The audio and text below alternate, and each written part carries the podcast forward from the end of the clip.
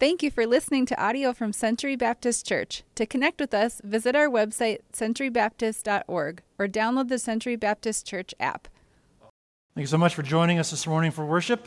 Uh, my name is Ethan Johnson. I am the executive pastor here at Century, which is a good reminder for us to keep praying for Pastor Paul as he is on his sabbatical, that he continues to be filled, that his tank gets filled, and that he comes back ready to roll for whatever God has for this church next. Uh, he'll be back in December with a new Christmas series, and we're excited to have him back. But in the meantime, we continue to work through Matthew, so please turn in your Bibles to the book of Matthew. And we're going to be in chapter 9, starting in verse 27 today. As you're turning there, as I was thinking about this passage this week, I did a little research about the human eye. It's amazing. And I could spend a lot of time talking about the human eye, but a few highlights. There's over 2 million working parts in an eye. I had no idea. It's very, very complex. They found that there's about 256 unique characteristics in an eye as opposed to a fingerprint that has 40, which is why in all the movies they have the fancy eye scanner because it's way more, uh, it tells you more about a person. There's more unique characteristics than a fingerprint. That's pretty amazing. The eye can focus on 50 different objects per second and can see 10 million different colors. If you look at my wardrobe, you'd think that I can see about five. So 10 million is pretty astounding. The only organ more complex than the eye is the brain. So, first of all, let's just be in awe. In the Bible, Jesus heals people who are blind, meaning he knows everything wrong with an eye and can fix it. All the two million parts, he knows it. Isn't that amazing? Just be amazed at Jesus and his, and his awesome power. So, this passage today we're going to read is somewhat about sight, but it's more about seeing. The Bible distinguishes physical sight from spiritual sight, and today we're going to see that difference. So, understanding the context of today's passage, there was tremendous messianic anticipation at the time that Jesus was doing these things, meaning they were all looking for the Messiah desperately. They hadn't heard a prophecy in 400 years. Everything was going really, really bad, about as bad as they could imagine. They were looking. It, when is the Messiah going to come? And they also had, they had clues. They had things that they, they held on to, like in Isaiah 35, that said, when the Messiah comes, he will heal the eyes of the blind, heal, the ears of the deaf will be unstopped. The, uh, the lame man will leap, leap like a deer, and the tongue of the mute will shout for joy. So they were looking for this. These were the signs. Some people saw this in Jesus, other people did not. The response to Jesus was either awe or opposition. It was either worship or rejection. It was either reverence or ridicule. as we'll see today, it's very clear what God wants us to see in His Word through the life of Jesus. So I'm going to read Matthew chapter 9, starting in verse 30, 27, and we're going to go through verse 34 this morning. Would you please stand as I read this passage for us today? Matthew 9, 27. And Jesus passed on from there. As he passed on, two blind men followed him, crying aloud, Have mercy on us, son of David. When he entered the house, the blind men came to him, and Jesus said to them, Do you believe that I am able to do this? They said to him, Yes, Lord. Then he touched their eyes, saying, According to your faith be it done to you. And their eyes were opened, and Jesus sternly warned them, See that no one knows about it. But they went away and spread his fame through all that district. As they were going away, behold, a demon possessed man who was mute was brought to him. And when the demon had been cast out, the mute man spoke. And the crowds marveled, saying, Never was anything like this seen in Israel. But the Pharisees said, He casts out demons by the prince of demons. You may be seated. So let's look at the passage. What was Matthew telling us here about these accounts? First of all, as Jesus was passing on, this is what he did. He taught, he walked, he taught, he walked. That was his pattern. As he was going, two blind men followed him and crying out, Have mercy on us, son of David. Now, Matthew's writing this years later. He's going back, and I'm, I was wondering, I've always wondered, I kind of read these things, I go, you know, Matthew's writing this down. He goes, Okay, Peter, You remember those two blind guys? Remember they were following Jesus and they kept tripping and following? It was like, should I put that in here? No, I shouldn't? Okay. I mean, it was literally the blind leading the blind. I, that'd be a good one. No? Okay. So Matthew doesn't tell us anything about how they were following Jesus. He says these blind guys were following him somehow. And they say, Have mercy on us, which is a plea for compassion. Uh, not in the sense, we talk about judicial mercy sometimes, in the sense of God not giving us the punishment that we're due because of our sin. And we contrast that with judicial grace, where so mercy is God not giving us what we deserve, grace is God giving us what we don't deserve. That's in the judicial sense of our salvation. Here, they're calling out for mercy eh, for, for his compassion. They have compassion on us. Would you please heal us? Son of David. Now, they called him Son of David on purpose because, according to 2 Samuel 7, the Davidic covenant, the Messiah would come from the line of David. He would be a son of David. Now, this is the first time in Matthew that anyone calls Jesus the son of David. Now, in Matthew 1, verse 1, Matthew says this, is, this whole book is about Jesus, the son of David. And then he goes through that genealogy showing us that he descended from David. But no one had ever called him that before. So this is the first time. It shows up again in chapter 12, 15, 20, 21. People start getting the idea is this, could this be the son of David? Are you the son of David? Is he the son of David? They say. It was, it was a source of hope for the people, but it triggered the Pharisees big time. The blind men, all they were doing was they remembered Isaiah. And if he's the Messiah, then he heals blind people. So let's give it a shot. Why not? The Pharisees were ferociously defending. How dare you call him the son of David? So it says, He entered the house. The blind men came in. And Jesus said, Do you believe that I'm able to do this? And they said, Yes. Why did they go in the house? A lot of people have spent a lot of time trying to just, what did that mean, going into the house? Well, there could be a good explanation, but really, in God's providence, Jesus did some miracles publicly and some miracles privately, based on the context, based on the situation, what would give most glory to God and advance his kingdom the most is what Jesus did. Sometimes it was public, sometimes it was private. My guess is that he took them out of, away from the commotion, away from the noise, the distractions. He wanted them to meet their healer face to face, not just cry out to him and have Jesus heal him from across the road. Uh, he wanted to see them see. And he just says, Do you believe? He just wants a simple test. Is there any faith here? And they say yes, which is good. I'm glad Matthew put that. It'd be a, a, plot twist if they said, Well, we'd like to see your credentials. Are you qualified to heal us of our blindness? No, they just said yes. Simple response of faith. He touched their eyes and said, According to your faith, be it done to you. Sometimes Jesus touched those he healed. He touched this blind, these blind guys. He touched the leper. Sometimes he didn't touch. He would just speak. Sometimes he would spit on mud, on, on dirt and make it mud and put it on their eyes. Sometimes he would command them to do something, and on their way, they were healed. Sometimes he just thought about it. Sometimes he wasn't even in the same town. Sometimes the person he healed had tremendous faith. Sometimes, as we looked at last week, the person might have iffy faith. We're not really sure who her faith was. Sometimes they had no faith, sometimes they were dead.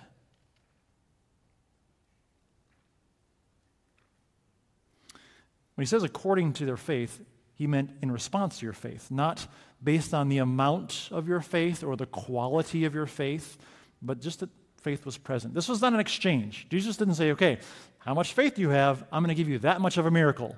If you had more faith, I could do more. But we'll just kind of exchange here. No, it's not based on faith. It wasn't based on their faith. They had to have faith, but the healing was not because of their faith. Faith doesn't heal, God heals. Or God doesn't heal according to his will. And his will to not heal is just as good as his will to heal because he's God and we're not. God decides why and when and how the healing happens. And there's so many different ways that it happens. There's no way that we can discern a formula. We try to, if I just do this and this and this, God's going to heal me. Faith doesn't heal, God heals. We put our faith in the one who is the healer, and we trust him. in his sovereignty that he does according to his will. And their eyes were opened, it says. Jesus healed them, but he sternly warned them see that no one knows about it. Now, why does he keep doing this? You would think he's on the mission to save the world. Wouldn't he want as many people as possible to hear about this? Why does he keep saying, don't tell anybody? The, I think the, the main point is he wants to keep the main point the main point. He knows that if they just go around saying, hey, this guy did this great trick, I couldn't see before and now I can see, it's not the main point.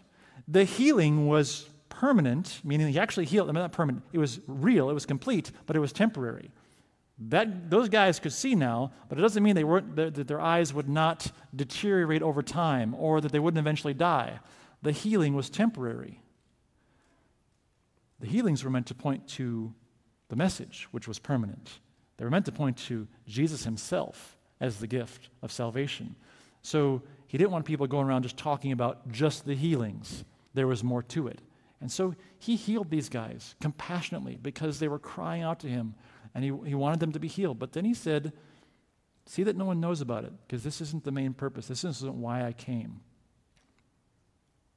He came for those two men to heal them. He, he did this so that others would see. It says, for those who have eyes to see and ears to hear, that they would know he's the Messiah. But he also healed these guys for us, so that when we read this, we see and know without a doubt he is the Messiah, fulfilling all the prophecies that were told about him hundreds of years before. And what do they do? This guy just took away their blindness they couldn't see before, now they can see, and the first thing they do is completely disobey him and disregard everything he says. Nice. It doesn't mean that they just like went, walked home, and just told people on the way. It says they went to the whole district, meaning they went out of their way to tell people about what Jesus did, completely missing the point.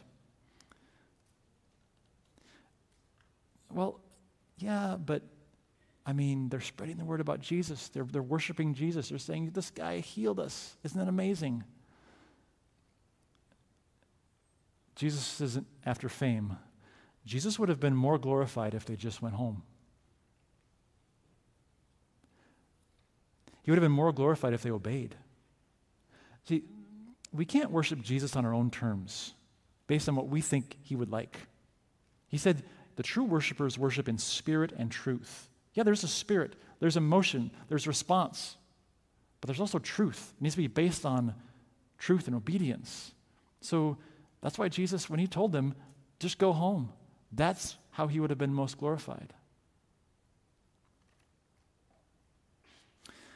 So as they went, as they were left, then they brought, people brought this demon possessed man, the demon oppressed man who was mute. Notice Matthew's order here. He keeps, he does this, and last week and this week, he talks about a person with a simple expression of faith. Last week it was this woman who just said, I just want to grab his shirt and hopefully I'll be healed. This week, it's these two guys are calling out desperate, Would you heal us, son of David? He follows both of those stories with people who have no faith, who can't express faith at all. Last week, it was the girl who was dead. This week, it's a guy who can't talk. Can't, we, we think that also he couldn't speak, he couldn't speak or hear. So he can't offer any expression of faith. Helpless, hopeless. It says that the muteness was because of the demons. Now, not all muteness, not all people who are mute was because of a demon. Not all illness is because of demons. Some were. And when Jesus cast out the demon, they were healed. So I'm not going to spend a long time talking about demons, but it comes up here. Let's just review. In the beginning, God took, uh, made everything from nothing. In the beginning was God. He was the only thing that was. He's the only thing that's ever always been. Before there was everything, there was God, and He made everything. He made it good, including His angels.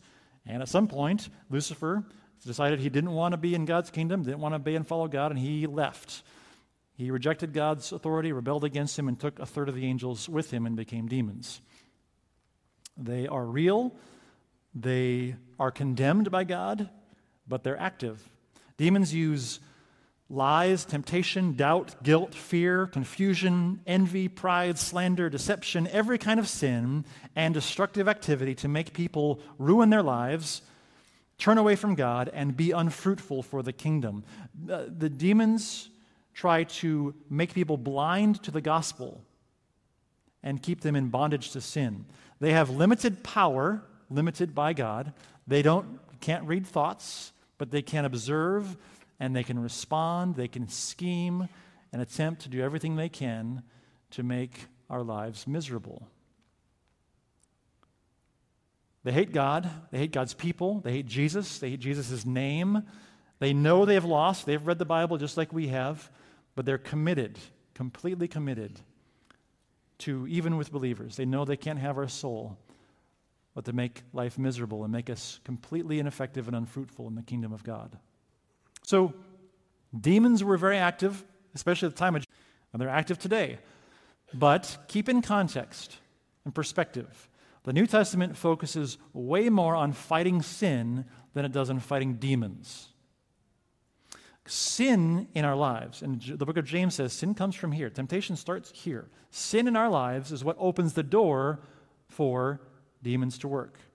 They amplify or intensify sin, they make things worse.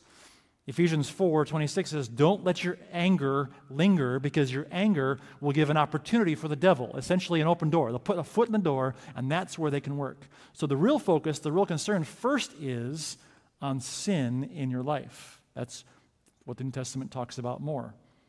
They've, there's very few verses, verses about spiritual warfare, and there's many, many, many verses about spiritual discipline.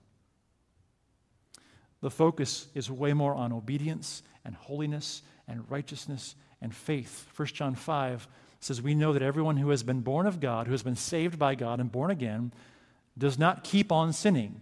He's not saying they stop sinning. It means they don't continue in patterns of sin. That the Holy Spirit at work in those who have been saved continues to work to kill sin and the patterns of sin and to walk in more and more righteousness. They don't continue in sin, but he is born of God protects him, and the evil one does not touch him. So as there is less and less sinning, there's less and less opportunity for the evil one to make havoc in their life. 1 Peter 5 Verse 8 Be sober minded, be watchful. Your adversary, the devil, prowls around like a roaring lion seeking someone to devour. Peter reminds us the enemy is real. Satan is real. His demons are real. They're trying to devour you. What does Peter say is how we respond? Verse 9 Resist him firm in your faith. Okay? Our faith, walking in faith and righteousness, is how we resist the work of the roaring lion. He could have listed a dozen things of how you deal with demons in your life, but he says, resist, resist him through your faith. Even the armor of God in Ephesians 6 he says we're supposed to stand firm against the schemes of the devil. How? With truth and righteousness. The gospel, faith, salvation, the word of God, prayer, this is spiritual discipline focused on our own righteousness. That's how he says you fight against the schemes of the devil. Now, there is a passage that's very helpful in 2 Corinthians 10. It does talk a little bit more specifically about spiritual warfare. But what does it say in 2 Corinthians 10, starting in verse 3? For though we walk in the flesh, we don't wage war according to the flesh. For the weapons of our warfare are not of the flesh, but have the divine power to destroy strongholds. So we have spiritual power to destroy strongholds. What are those strongholds? He tells us. Verse 5 We destroy arguments, every lofty opinion raised against the knowledge of God. We take every thought captive to obey Christ, being ready to punish every disobedience when your obedience is complete. So, the strongholds of the enemy that Paul tells us to fight against are arguments, and opinions, and thoughts, and obedience. That's the, fo- that's the battleground of our spiritual warfare. It's here and here. Paying attention to what's here is the first step. Most of the Christian's spiritual warfare is spiritual disciplines, fighting sin, not focusing overly on fighting against demons. Our main concern is killing sin and walking in holiness. So, that I said. Demons do exist, they are at work. They're trying to make things complicated and make things worse and amplify any sin. So it's, it's real. If you discern, and I use that word carefully, spiritually discern, that there could be more to this. You're talking with someone, you're thinking about, man, it's just, ugh. There could be something else going on here. It could be demonic activity. Now, you don't need to go into some fancy exorcism. Don't follow what the movies say. That's not how it works. If you discern that, just remember what's true about spiritual discipline and spiritual warfare. We name the sin, meaning identify specifically, call out the sin, and then name a truth that kills that sin. If it's anger, if there's anger in you or in someone you're working with, then remember the, tr- the, the, promise from James be quick to hear, slow to speak, and slow to become angry, for the anger of man does not produce the righteousness God desires. And respond with the promise that God will wants you to walk in righteousness. You rebuke the sin and walk in truth. Colossians 2:15 assures us that Jesus has disarmed the rulers and authorities. They hate him, they hate the victory he's won, they hate his name. In 1 John 4, it talks about how any spirit that does not follow, follow God, is not of God, if it's a demon, it cannot acknowledge that Jesus is the Son of God, that he came in the flesh, that he is the Lord. So we use, that's why we pray in the name of Jesus, with his power and his authority. If we do that, praying for him to help us cleanse us of our sin, to walk in righteousness, and use his name to rebuke any work of the devil. The danger, of course, is thinking too much about demons or thinking too little.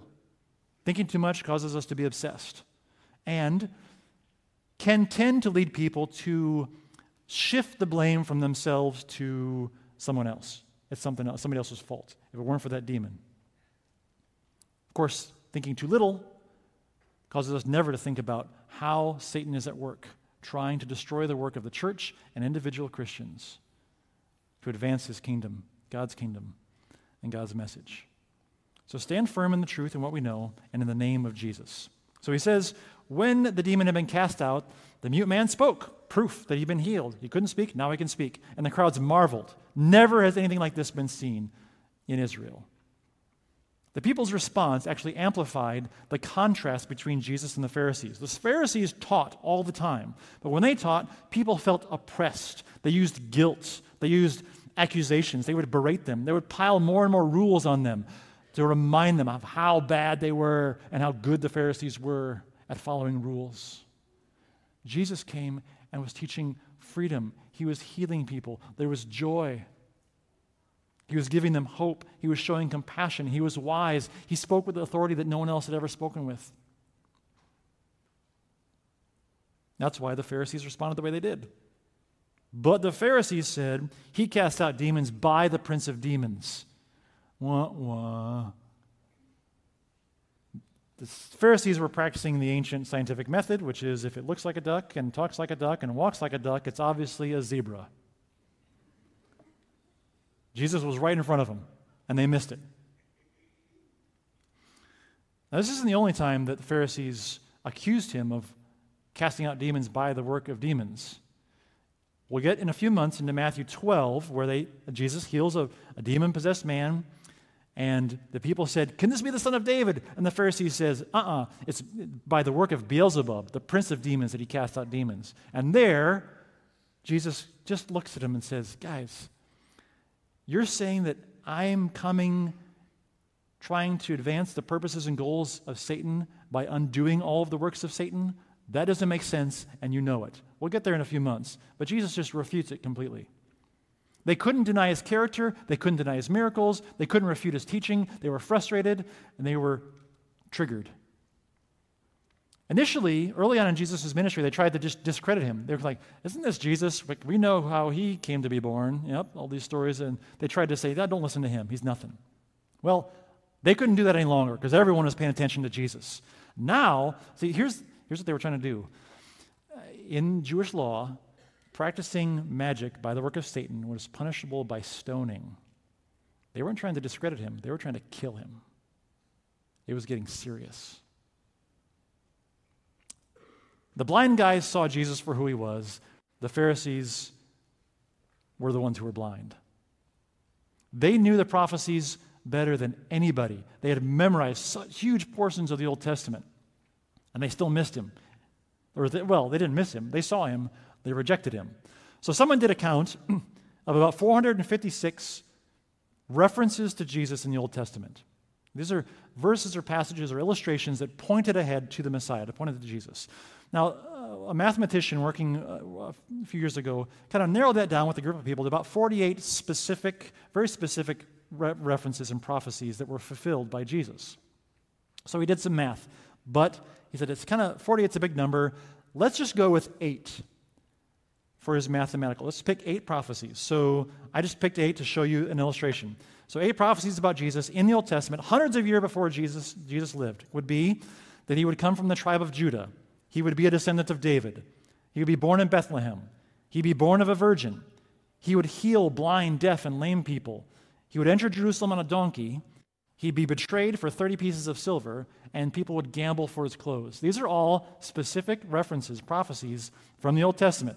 We know that because that's what they were reading at the time Jesus was alive. So it happened way before he was even alive. And most of those things were things that happened by other people. It's not like Jesus was going to his checklist. Okay, which prophecy can I fulfill today? They're happy. I mean, they, they gambled for his clothes while he was on the cross. Okay, so he took these eight and he said, What are the chances that one man could fulfill eight of these prophecies? And here's the illustration it would be this number I'm going to put up on the screen. I don't know what it's called, but it's 10 to the 17th power. This means if you took a silver dollar uh, and you covered the state of North Dakota with that many silver dollars, it would be seven and a half feet tall, okay, over the whole state. The chances of one man fulfilling just these eight prophecies is as if you marked one silver dollar, threw it in the mix, and shook it all up. And you put a guy on the border of South Dakota and you said, you put a blindfold on him and said, You can go anywhere in the state, seven and a half feet thick of silver dollars, and you bend over and pick up the right one. That's the chances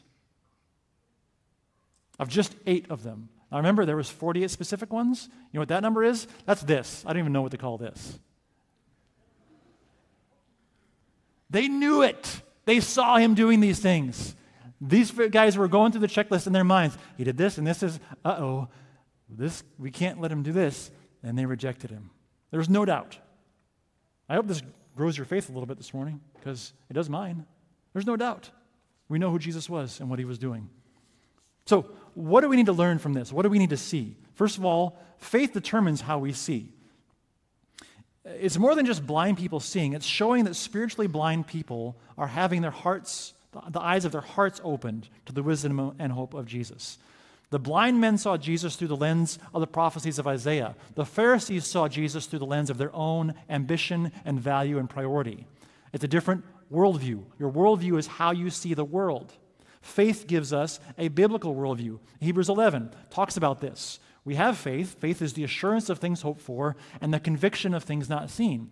Then he says, By faith we understand the universe was created by the Word of God, so that what is seen was not made out of things that are visible. The way we're supposed to see the universe is, is God, through God's eyes. God, the biblical worldview, begins with God and depends upon His revelation through His Word and Jesus Christ. Faith allows us to see things the way God sees them. And walking with God in the truth changes the way we think about everything. So it should be our goal to continually develop and refine a biblical worldview so we can see the world the way God does, care most about what God cares most about, obey and follow Jesus, and love people the way that God loves them. This is how He wants us to see everything. This is the worldview we need to take. So, what does faith actually do? Faith determines what we do.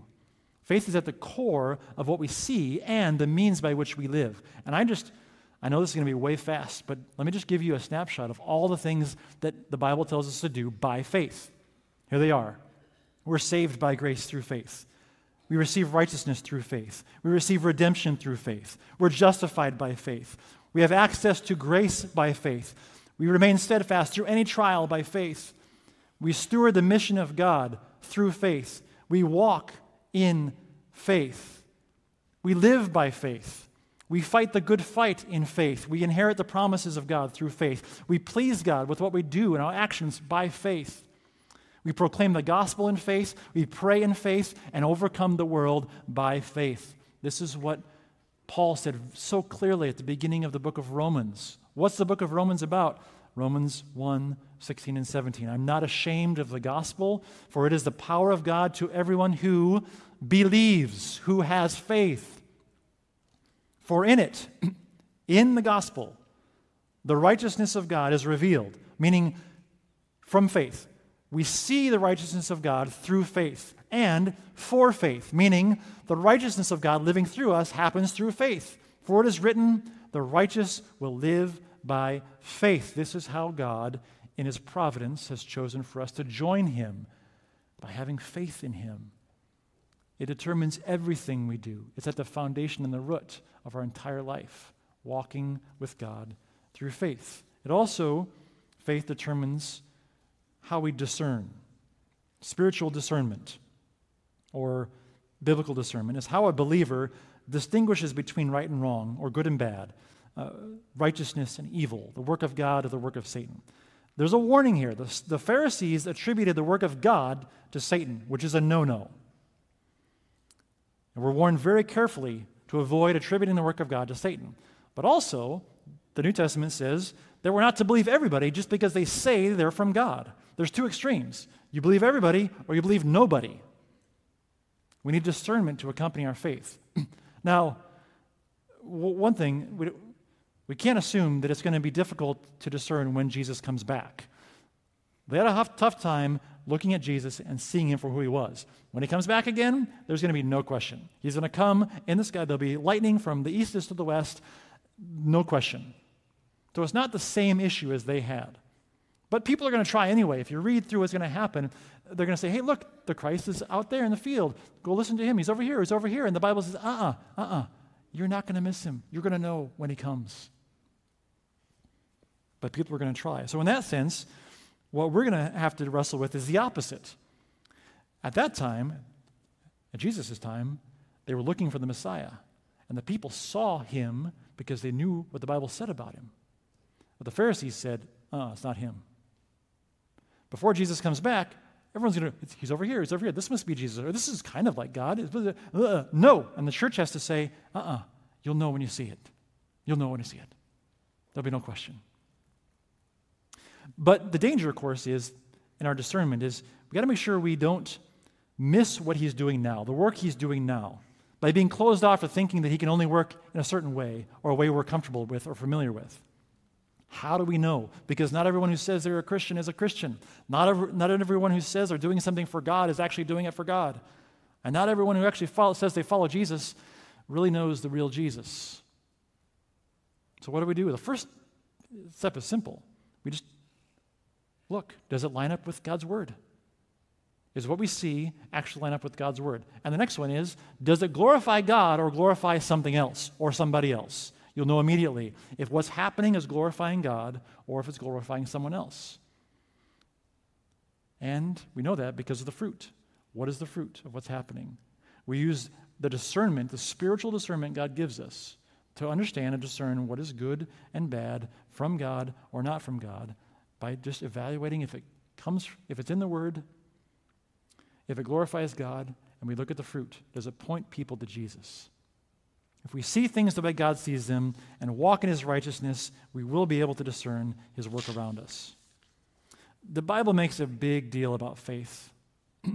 We're supposed to hold fast, fast to our faith, contend for our faith, live our lives by faith. But faith, church, is not just blind trust in the face of contrary evidence. It's not wishful thinking. It's not a vague hope. Just, I hope things are going to get better. And it's not an ignorant leap in the dark. Faith is belief with complete trust. It's faith is resting in the power of God over all creation. Faith is a settled confidence that what God says he will do and is true. Faith is a confident trust in the all powerful, infinitely wise, and impeccably trustworthy God who has re- revealed himself to us through his word that Jesus Christ is the way, the truth, and the life, that we can know Him and trust Him and follow Him. And He wants our faith to grow. He wants our faith to grow. And the way that our faith grows is if God grows. I don't mean that God actually gets bigger, I mean we see Him bigger.